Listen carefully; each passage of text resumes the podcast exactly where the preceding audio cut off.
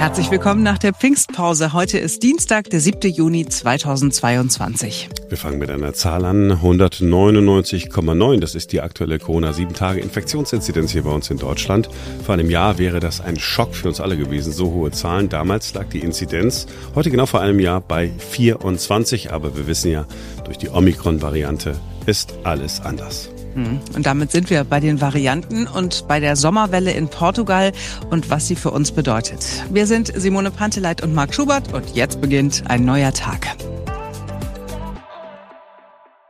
Die Corona-Inzidenz in Portugal sieht ja seit einigen Tagen ganz anders aus. So bei 1600 liegt sie im Moment, weil da mal wieder neue Varianten unterwegs sind. Und wenn es Virusvarianten aus China oder Südafrika oder sonst wo nach Deutschland schaffen, dann doch wohl auch diese neue Variante.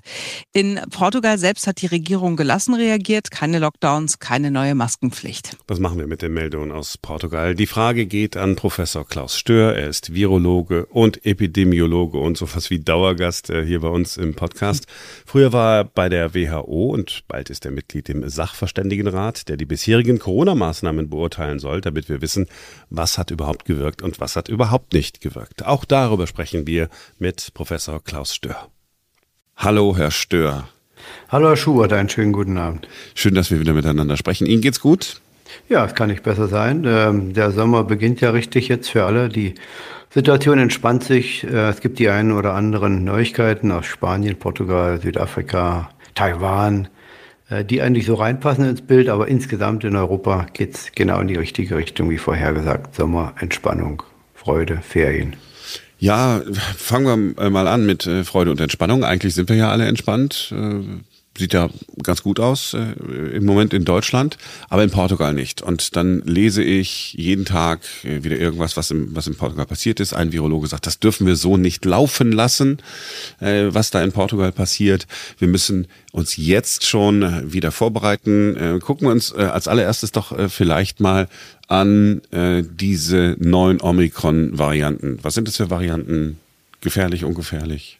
Ja, das sind Omikron-Abkömmlinge, beziehungsweise unabhängig von Omikron BA1 entstandene eigene Omikron-Varianten. Das Wichtige für alle ist, und das ist schwierig zu verstehen, glaube ich, ist, dass wenn man genetisch diese Viren analysiert, sieht man Unterschiede, die aber nicht unbedingt relevant sind für die krankmachende Wirkung.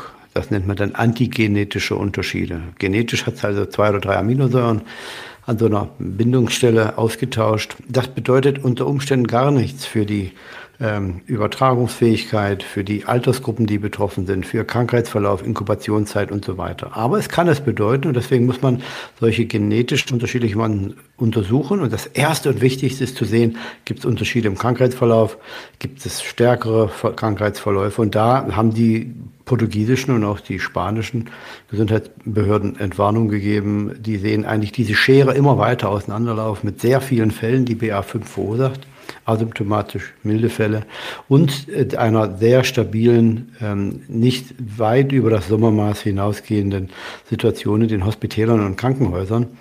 Äh, also das ist etwas, was äh, beruhigend ist, was auch natürlich darauf hindeutet, als andere Komponente, dass die Pandemie nicht vorbei ist. Denn solche Sommer, ja, Ausbrüche will ich nicht sehen, aber solche Sommerpeaks zeigen, dass es noch eben noch sehr viele noch nicht vollständig immune Erwachsene gibt, die dann auch im Sommer so einen ja, Meldepeak verursachen können. Bei Influenza würde es gar nicht auffallen, man würde ja gar nicht testen, äh, würde dann nur in den Krankenhäusern sehen, oh, ein paar mehr Influenza-Fälle. Äh, und so würde man, wenn man jetzt schaut, auch in Portugal sehen, ein paar mehr Corona-Fälle. Darf nicht vergessen, die Anzahl pro Kopf der Bevölkerung derjenigen, die auf den Intensivstationen liegen in Portugal, ist genauso groß wie in Deutschland. Also in Berlin sind es, glaube ich, jetzt 36 oder 38 Personen, die auf der Intensivstation liegen. Insgesamt sind ja äh, drei Millionen Stadt, glaube ich. Äh, und deutschlandweit ist da auch das sehr entspannt. Das heißt, es gibt nach wie vor keinen Grund zu befürchten, dass das Virus sich verschlimmert hat in irgendeiner Form. Alles ganz normal. Die Viren verändern sich ständig und es wird immer neue Varianten geben. Wer auf diese Webseiten schaut, wo man äh, als Forscher, der so eine genetische Analyse macht, kann ja praktisch jeder fast schon im kleinen Labor seine äh, Sequenz hochlädt, dann sieht man auf diesen Webseiten, dass ständig, täglich neue Varianten entstehen, die alle eigentlich nur eine lokale Bedeutung haben, wieder verschwinden. Ganz, ganz wenige haben mal so eine regionale Bedeutung, bleiben ein bisschen länger, verschwinden dann auch. Das könnte vielleicht so BA5 sein jetzt. Und dann gibt es eine oder andere alle zwei, drei Jahre oder jetzt ein bisschen häufiger, dadurch, dass die Pandemie äh, noch neu ist, äh, die dann die alte Variante ersetzen und äh, solange noch keine gute Populationsimmunität da ist, auch dann zu, zu solchen rabiaten Ausbrüchen führen, wie, wie Delta das gemacht hat und davor die Varianten. Aber das wird jetzt immer weniger werden. Die Varianten ähm, entstehen. Die sind äh, genetisch anders, aber antigenetisch unterscheiden sich alle, was wir sehen, äh, nur gering. Und äh, das ist also eine Nachricht, die wissenschaftlich interessant ist, aber für die Bekämpfung jetzt im Sommer Entscheidungsfindung äh, für den Herbst irrelevant. Und wenn dann äh, ein, ein Virologe, ich weiß gar nicht, wer es war, es formuliert hat, wir dürfen diese Welle nicht laufen lassen in, in Portugal, was mache ich da mit so einer Info? Dann denke ich ja gleich wieder, oh mein Gott, man darf es nicht laufen lassen. Das heißt, wir müssen sofort wieder Maßnahmen ergreifen. Mhm, das ist hochgradig naiv. Ähm, Entschuldigen Sie, dass ich da so ein bisschen äh, direkt bin, weil erstens, äh, man kann so eine Virus ja nicht stoppen. Das war in Wuhan schon klar, dass man das Virus in seiner weltweiten Ausbreitung nicht zurückhalten kann. Äh, wir können das nicht zulassen. Wenn das heißt, wir können Infektionen nicht zulassen, dann hat man nichts von Infektionserkrankungen, Seuchenhygiene, Populationsmedizin verstanden. Denn hier geht es ja nicht darum, Infektionen, die medizinisch irrelevant sind, zu verhindern, sondern hier geht es darum, die Krankheitslast zu reduzieren. Äh, schwere Erkrankungen, Friedhöfe, Hospitäler und Intensivstationen freihalten. Das ist das äh, ultimative Ziel der Seuchenbekämpfung. Wenn man sagt, wir können das nicht zulassen im Sinne von, wir können nicht zulassen, dass es Tote auf den Intensivstationen gibt, in einer Größenordnung, wie sie ganz normal sind, leider normal. Für Atemwegserkrankungen ist das auch nicht zu verhindern. Das Virus wird nicht mehr weggehen, genau wie Influenza, Adenoreo, Rhino, Metapneumo, RSV und viele anderen Viren vergeht das, geht das Virus nicht weg. Und jedes Jahr wird es Todesfälle geben. Und mit den drei Komponenten, die wir haben, gutes Gesundheitswesen, ein äh, Impfstoff, äh, der sehr gut äh, wirkt, natürlich Nebenwirkungen hat, und ein Medikament wird es auch nicht besser, was die Todesfallverhinderung betrifft. Wir haben alles in der Hand. Es gibt nicht Besseres. Äh, mehr geht leider nicht und es wäre Wunschdenken zu glauben, dass Viren zirkulieren können, ohne dass Schäden da entstehen. Äh, man kann es eben nur minimieren, reduzieren durch Impfung, stabiles Gesundheitswesen, Medikamente und das ist alles jetzt da. Wir haben das jetzt schon mal ausführlich äh, besprochen, immer mal wieder ausführlich besprochen, dass die äh, Immunantwort ähm, immer noch ziemlich gut ist, selbst wenn man im Blut äh, keine Antikörper oder nicht mehr so viele Antikörper nachweisen kann. Ich frage das deswegen, weil viele mich gefragt haben, weil sie wissen, dass ich regelmäßig mit ihnen Kontakt habe ähm, mich gefragt haben, was ist denn jetzt mit der Impfung? Und sag ich, ja, Klaus Stör hat gesagt, brauchst dich jetzt nicht impfen zu lassen. Wenn du eine vulnerable äh, Gruppe kennst oder so, erst Richtung Herbst. Ähm, das heißt, es ist tatsächlich so. Also wir, wir sind jetzt, wenn wir geimpft sind, äh, immer noch ein bisschen äh, geschützt und irgendwann kriegen wir es aber dann trotzdem und dann ist alles, alles normal sozusagen. Das ist eine Risikoabwägung. Nehmen Sie meinen Sohn, der ist 36. Der hat sich im Herbst impfen lassen. Der wird höchstwahrscheinlich noch einige Antikörper haben, aber nicht viele. Er hat jetzt zwei Optionen. Er könnte sich jetzt nochmal impfen lassen und würde dann höchstwahrscheinlich, weil es die vierte Dosis ist, nur eine minimale Zunahme an Antikörper haben, einen etwas verbesserten Schutz, der dann sehr kurz anhalten würde. Gleichzeitig haben die, hat die Impfung natürlich Nebenwirkungen, Myokarditiden und so weiter. Das Risiko würde er dann eingehen. Die Alternative wäre, sich im Herbst impfen zu lassen. Im Herbst hat man frische Antikörper. Das Infektionsrisiko ist ja 10, 15, 20-fach höher als jetzt. Da kann man die Nebenwirkung schon in Kauf nehmen und geht mit frischen Antikörpern in einen Zeitraum, wo eben sehr wahrscheinlich die nächste Infektion passt. Also entweder jetzt impfen mit geringem Risiko, sich zu infizieren, ähm, aber mit den ganzen Nebenwirkungen, die so eine Impfung hat, mit schnell verschwindenden Antikörpern, oder lieber im Herbst, wenn es dann sowieso in die Saison geht und dann frisch und vorbereitet sein. Und das ist die Abwägung, die man jetzt treffen muss, wenn man jetzt äh, immunsupprimiert ist, wenn man eine Krebsoperation vor sich hat, äh, wenn man Medikamente nimmt, äh, wenn man eine bestimmte Immunerkrankung hat, dann kann man sagen, okay, die 10 Prozent äh, Verbesserung über wenige Wochen wären mir trotzdem wichtig, solange ich die Therapie mache. dann sollte man sich jetzt natürlich auch impfen lassen. Natürlich hat das wieder das Risiko, dass man das Immunsystem erschöpft. Ja. Die fünfte Impfung kann unter Umständen dann zu keiner oder einer minimalen Immunantwort führen. Äh, das muss man eben alles abwägen und in der Gemengelage jetzt Impfungen zu empfehlen für die Allgemeinheit ist kontraindiziert weil der Infektionsdruck gering ist und weil man dann, falls man vulnerabel ist, sich lieber im Herbst kurz vor der Saison impfen lassen sollte. Auch wenn ich in Portugal Urlaub jetzt machen wollen würde. Ja, das ist ja, da gibt es ja kein anderes Infektionsrisiko als woanders. Ähm, ja, die, die Anzahl der Leute, die den Intensivstationen liegen, ist genauso groß wie in Deutschland. Und das betrifft die Urlauber und das betrifft die Einheimischen. Äh, und das ist schon klar, dass wenn man nach Portugal fährt, eine höhere Chance hat, sich asymptomatisch noch einen Booster zu holen oder leicht zu erkranken, äh, weil die Infektion äh, in keinem anderen, außer, außer in Taiwan ist gegenwärtig die Inzidenz höher als in Portugal. Da wird man sich höchstwahrscheinlich infizieren, aber dass man dann schwer erkrankt, ist äh, eben sehr, sehr unwahrscheinlich. Die Daten belegen das relativ eindeutig. Kurz vor dem langen Pfingstwochenende saß ich im Zug, bin wieder ermahnt worden. Ich hatte die Maske nicht richtig auf. Ich saß allerdings im äh, Bordbistro, hatte gerade meine Cola ausgetrunken und habe dann am Handy rumgespielt. Und dann bin ich aufgefordert, meine Maske zu haben. Ich, ja, ich habe mhm. gerade eben die Cola ausgetragen, äh, ausgetrunken. Mhm. Nein, ich habe gesehen, Sie haben an Ihrem Handy rumgespielt.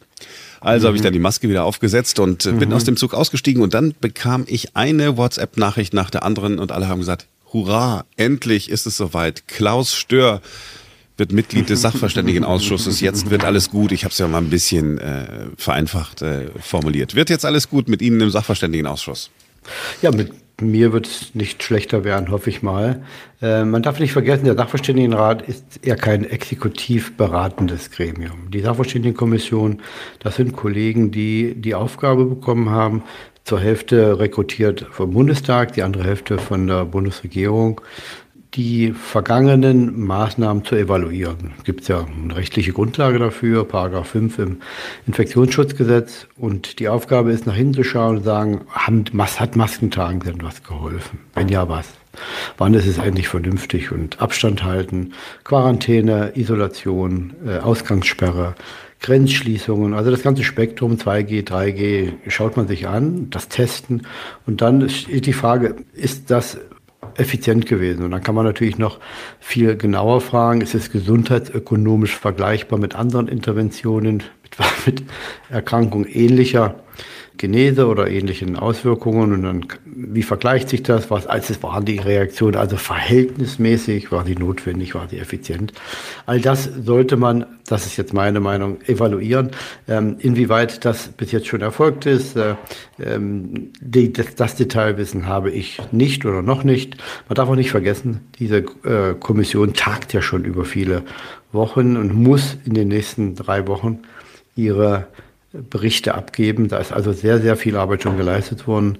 Äh, da wird man in den nächsten Tagen und Wochen die finale Lesung der Unterlagen vornehmen. Da hat man ja die Arbeit verteilt an die entsprechenden Kommissionsmitglieder, die dann einzelne Abschnitte dann geschrieben haben und dann in der Gruppe evaluiert man. Dann möchte ja das gemeinsam auch verabschieden. Also alles das steht noch aus und da darf man nicht vergessen, dass ich zu einem relativ ja, späten Zeitpunkt dazu stoße und ich äh, muss schauen, ob mein Beitrag hier auch noch sinnvoll ist, äh, denn da wurde schon viel Gehirnschmalz hineingesteckt. Es kann gut sein, dass ich das eine oder andere unterstütze äh, oder äh, anders sehe und da muss ich jetzt sehen, wie die Kommunikation, die Interaktion mit dem äh, Leiter der Gruppe und den Gruppenmitgliedern ist und äh, ob ich hier wirklich vernünftig mit agieren kann, mit der Intention natürlich für die Zukunft eine bessere Grundlagen zu schaffen für die Entscheidung, welche Non-Pharmaceutical Interventions Sinn ergeben. Christian Drosten hat ja genau dieses Gremium, diesen Sachverständigenausschuss verlassen, unter anderem so ungefähr mit äh, der Begründung in, in meinen Worten, ja, die Zusammensetzung des Ausschusses, die ist überhaupt nicht geeignet, äh, um bis zum 30. Juni da einen wirklich fundierten Bericht äh, vorlegen zu können. Sehen Sie das ähnlich oder haben Sie Zweifel? Ja, es ging, glaube ich, um die Zusammensetzung, aber mehr wohl ähm, hat der Gesundheitsminister äh, gesagt, dass die Daten nicht vorliegen würden, dass diese Gruppe äh, auch analysieren könnte, ob die Maßnahmen effizient gewesen sind. Also dass man bei der Bewertung äh, gar nicht äh, vorankommt, weil gar nicht gemessen wurde, äh, inwieweit die Maßnahmen auch wirksam waren. Für mich wäre das eigentlich die Bankrotterklärung der Pandemie-Maßnahmen der Bundesregierung. Ähm, natürlich muss man zu Anfang der Pandemie auch reagieren, ohne dass man Evidenz hat, dass man auch nicht durchgerechnet hat unter Umständen, welche Vorteile, Nachteile, Nebenwirkungen solche Maßnahmen haben. Aber im Laufe der Pandemie wurden ja auch viele Entscheidungen gefällt. Und wenn tatsächlich nach den Umsetzung der Maßnahmen keine Daten vorliegen, heißt das also, dass auch während der Evaluierung, welche Maßnahmen nun sinnvoll wären, bei der Auswahl der Maßnahmen, bei der Selektion, auch gar keine Daten vorlagen und nicht verwendet wurden. Man hat also offensichtlich, wenn das so stimmt, äh, dass eben keine Daten jetzt da sind zu evaluieren, auch bei der Entscheidung, welche Maßnahmen dann ergriffen werden, evidenzbefreit, ohne Zahlen und Fakten agiert, rein emotional. Das wäre natürlich katastrophal, wenn das so wäre. Äh, das war das eigentlich, was mir aufgestoßen ist, als ich gehört habe, dass der Gesundheitsminister sagt, dass man in diesem Jahr eigentlich diesen Bericht gar nicht schreiben kann. Sie haben äh, vor einigen Wochen uns auch berichtet, dass äh, Sie zusammen mit anderen ähm, ja eine repräsentative Studie auf den Weg bringen wollen. Gibt es da was Neues? Gibt es da einen aktuellen Stand? Ja, es gibt natürlich sehr viele. Wir sind ja nicht die einzigen Schlauen, die sowas äh, vernünftig finden. Ähm, es gibt Anfragen jetzt auch von Mitgliedern des Bundestages an die Bundesregierung, an die das Gesundheitsministerium. Herr Kubicki hat gerade so eine Anfrage gestellt und gefragt, warum gibt es keine Seroprävalenzstudie? Und die Antwort vom Bundesgesundheitsministerium war, ähm, weil es keine Korrelation des Schutzes gibt. Also man kann, kann nicht sagen, wenn jemand keine Antikörper hat, ob er geschützt ist und wenn er Antikörper hat, zu welchem Grade. Das ist natürlich Humbug. Äh, bei so einer Studie geht es ja vor allen Dingen darum, zu sehen, oder geht es nicht darum zu sehen, wie hoch die Antikörper des Einzelnen sind, sondern in welcher Altersgruppe eine Immunlücke existiert. Also wo ist die Altersgruppe, vielleicht auch die Region in Deutschland, wo besonders viele Menschen keine Immunantwort nachweisen können. Und die Antikörper existieren ja weiter. Es ist ja nicht so, dass irgendwie völlig verschwinden. Man kann immer nachweisen, ob er jemals infiziert war. Wann das gewesen ist, kann man nicht sagen. Oder wann, dass er geimpft war, aber wann der, die Person geimpft wurde, kann man nicht sagen. Und dieses Immunloch, wenn es sehr groß ist, könnte man versuchen zu stopfen in dieser Altersgruppe, indem man ganz gezielt Kommunikation äh, beginnt, äh, ähm, Impfkampagnen startet, Impfangebote macht, um dann im Herbst das Risiko zu minimieren, dass diese Immunlücke, also die Menschen in der Immunlücke dann vielleicht besonders erkranken, weil sie zu einer vulnerablen Altersgruppe gehören. Das wäre vielleicht die über 60-Jährigen und dann könnte man diese Menschen eben ganz gezielt dann schützen und das Allgemeinwohl äh, würde dann auch nicht gefährdet sein. Das ist das Ziel dieser Studie, äh, die wir unterstützen. Jetzt gibt es äh, Anzeichen dafür, dass das Bundesministerium für Bildung und Forschung so eine Studie äh, auch ähm, mitfinanzieren würde. Das würde sehr gut sein. Dann ähm, würden wir uns anschauen, ob die Studie inhaltlich dem entspricht, was wir glauben, was richtig ist. Äh, und wenn das der Fall ist, dann würden wir uns freuen, dass die öffentliche Hand nun doch das Richtige tut, um sich auf den Herbst vernünftig vorzubereiten. Aber es zieht sich alles irgendwie so lang hin, ne? Ja, es ist natürlich 1,5 Millionen sind für jeden von uns unheimlich viel Geld. Im Vergleich zu dem, was jetzt noch ausgegeben wird, für Testungen sind das ja die berühmten Peanuts. In einigen Universitätskrankenhäusern, sogar in dem, einen der größten in Deutschland, hat man jetzt wieder angefangen, alle Patienten, die ambulant, also nur so zur Konsultation ins Krankenhaus kommen, wieder zu testen. Gleichzeitig ist es ja so, dass wer in Quarantäne geht und in Isolation, die Ausgleich, den Gehaltsausgleich bekommt dann der Arbeitgeber vom Gesundheitsministerium. Das heißt, die Tests werden vom Gesundheitsministerium bezahlt. Die Arbeitsausfälle durch Quarantäne und Isolation, die ja nun vollständig überholt sind, brauchen wir ja nicht mehr, zahlt auch das Bundesgesundheitsministerium. Und in den Ländern sagt man sich dann halt, okay, ja, wenn der Bund das zahlt, so be it. Dann wird eben noch getestet in einem großen Krankenhaus, wo Tausenden äh, ambulanten Patienten wird getestet, obwohl über Wochen und Monate schon das nicht mehr gemacht wurde und eigentlich die auch im Krankenhaus wissen, dass es äh, Unsinn ist. Ja, also das ist leider die Situation, wenn Geld zu viel fließt, diese anderthalb Millionen hoffentlich äh, werden zur Verfügung gestellt werden und dann hat man ein Instrument in der Hand im Herbst, um zu sehen, wo die Immunlücke ist. Lassen Sie mir noch kurz sagen, was die Alternative wäre. Die Alternative wäre ja zu sagen, okay, wir gucken uns nicht an, was die Immunlücke ist, sondern wir, wir stellen Impfstoff denjenigen zur Verfügung, die gerne möchten. Und das ist ja die Strategie von Herrn Lauterbach im Gesundheitsministerium, der gesagt hat, wir werden Impfstoff kaufen, so viel, dass jeder, der möchte, Impfstoff bekommen kann. Und dann werden wir sogar Wuhan-Impfstoff haben und dann angepassten Impfstoff, Omikron und so weiter. Das bedeutet eigentlich, dass man passiv wieder an der eigentlichen Impfnotwendigkeit vorbei vakziniert. Warum? Weil man ja denjenigen, die impfwillig sind, impfinteressiert, das Impfstoffangebot macht. Das könnten vielleicht die zwischen 18 und 30 oder 40-Jährigen sein.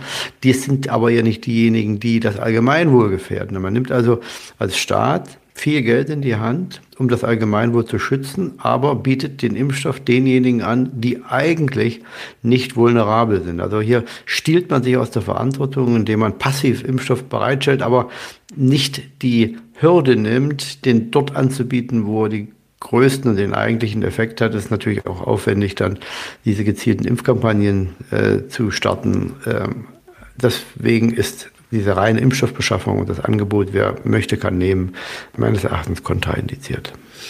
Es hat eine Hörermeldung gegeben. Äh, guten Tag, Herr Professor Stör. Ich finde Ihr Engagement bezüglich der Datenerhebung bei Corona bemerkenswert. Was kann ich als Einzelne tun, um an Ihrer Studie teilzunehmen?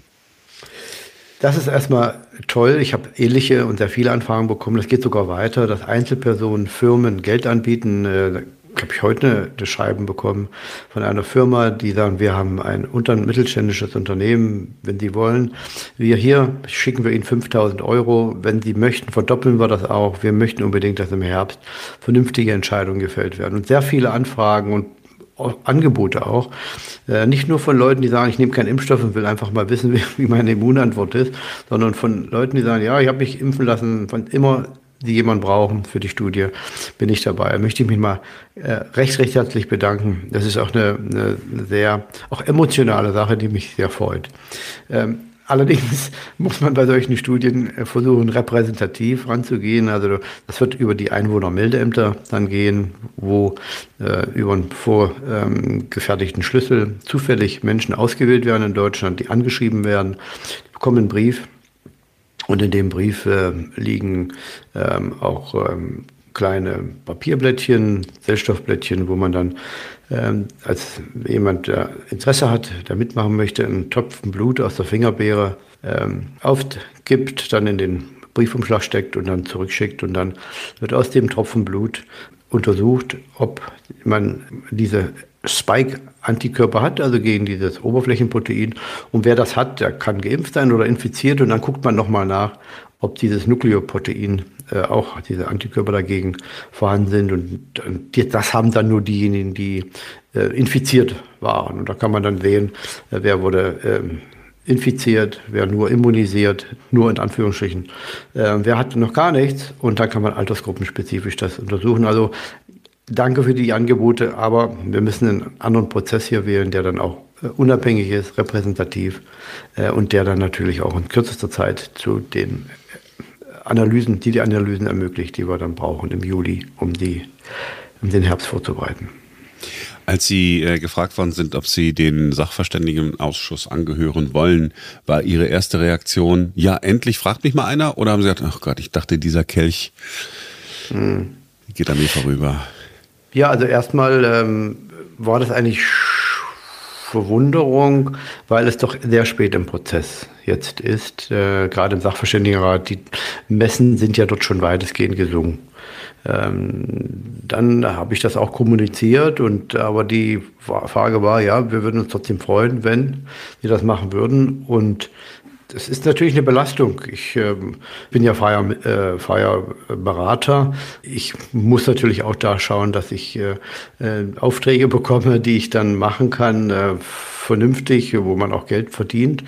Äh, das wird hier nicht der Fall sein, aber ich habe natürlich nicht gezögert deswegen, sondern habe mich gefragt, kann ich hier effizient mitarbeiten, kann ich hier einen Unterschied machen? Und das war eigentlich auch immer der Grund für mich, äh, überhaupt wieder ähm, mich intensiv mit der Corona-Thematik, Pandemien zu beschäftigen, nachdem ich zurückkam aus Deutschland, weil ich glaube, ich kann da mit meinem Wissen, der Erfahrung über die vielen Jahre doch beitragen und die, das Erstaunen über die Maßnahmen, die ergriffen wurden, ähm, ist eigentlich geblieben. Deswegen, ja, habe ich gesagt, sehr gern. Ja, also ähm, Sie werden da ein bisschen Ruhe reinbringen, sag ich jetzt mal so. Hm. Ja. Ihr Wort in Gottes Ohr. Herr Stör, haben Sie äh, vielen Dank, dass Sie sich äh, Zeit genommen haben. Ähm, wir bleiben in Kontakt und äh, lassen uns äh, schön updaten. Ich wünsche Ihnen ähm, wirklich viel Erfolg, für uns alle viel Erfolg äh, in dem äh, Sachverständigenausschuss na, nicht nur Ihnen, sondern, sondern allen, dass wir dann wirklich ähm, Ende mhm. des Monats ähm, mal so, so ein bisschen eine wissenschaftlich fundierte Bewertung der ganzen äh, Maßnahmen zu hören und zu lesen bekommen. Mhm. Ja, das hoffe ich auch. Es ist natürlich so, wenn ähm, in so einem Sachverständigenausschuss dann auch die Mitglieder sitzen, die eigentlich ähm, die entsprechenden Maßnahmen in der Vergangenheit schon empfohlen haben der Bundesregierung, ist es natürlich, glaube ich, auch für alle schwierig, dann unvoreingenommen da mit dabei zu sein. Äh, ich muss mal schauen, wie das läuft, wie das sich entwickelt. Auf jeden Fall bin ich mit ähm, großem Engagement und Interesse äh, und mit Energie dabei und freue mich drauf. Danke für Ihre Zeit heute. Ich bedanke mich. Ein Dauerbrenner in der deutschen Politik bekommt heute eine Fortsetzung. Eine staatliche Tierhaltungskennzeichnung wird auf den Weg gebracht.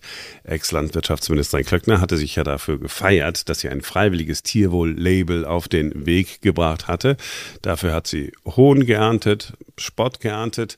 Heute aber will der grüne Landwirtschaftsminister Özdemir seine Pläne vorstellen, die dann eben nicht mehr freiwillig sind, sondern verpflichtend.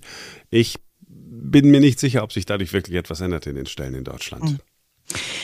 Nächstes Jahr sollen gekennzeichnete Produkte in den Geschäften zu finden sein, heißt es aus dem Agrarministerium. Begonnen wird mit Schweinefleisch, egal ob frisch, abgepackt oder tiefgefroren. Und früher oder später soll das dann auch in Restaurants und Kantinen eingeführt werden, dass man weiß, welches Fleisch man da äh, auf dem Teller bekommt und aus welcher Haltungsform das stammt.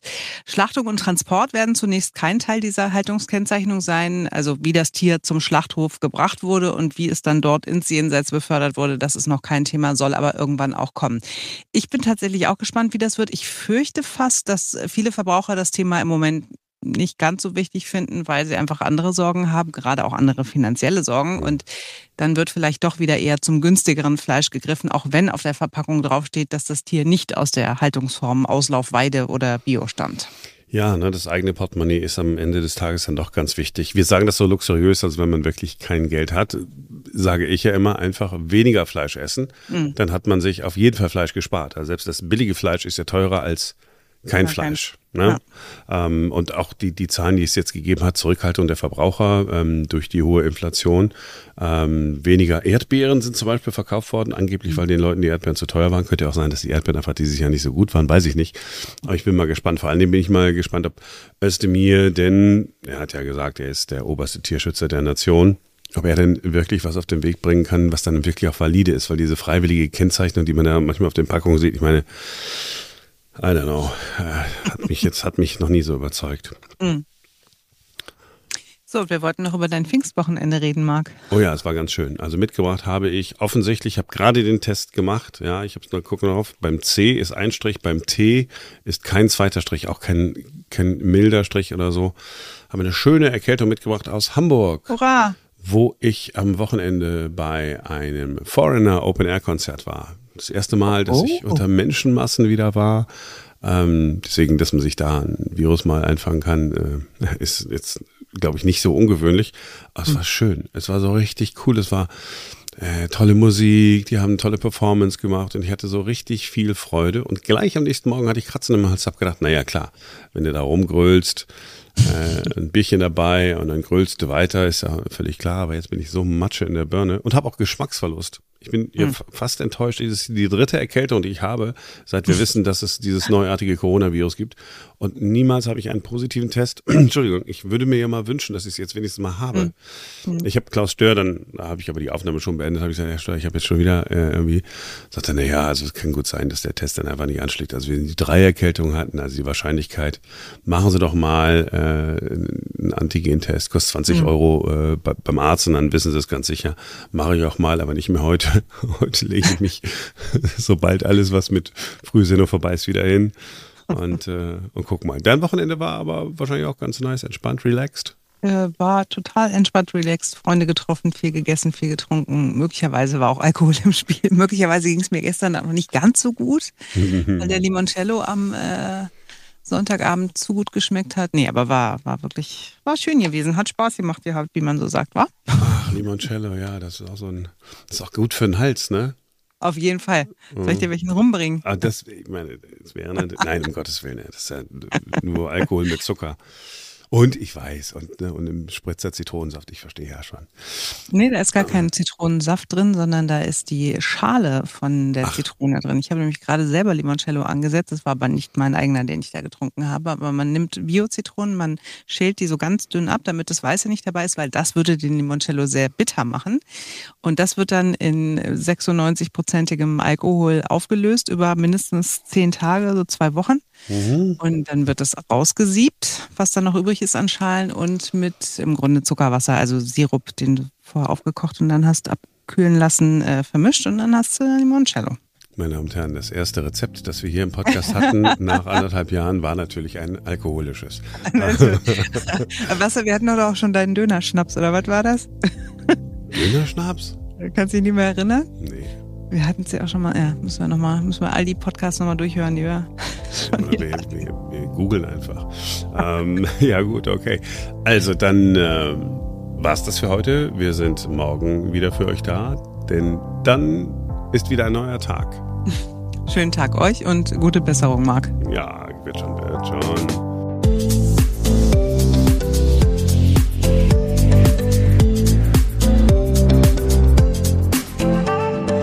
Ex-Landwirtschaftsministerin Klöckner hatte sich ja gefeiert dafür, dass sie ein freiwilliges Tierwohllebi äh, ein freiwilliges Tierwohllebi äh, ich kann das Wort nicht sagen. Oh Mann, ey. Ähm, ich, soll ich, also ein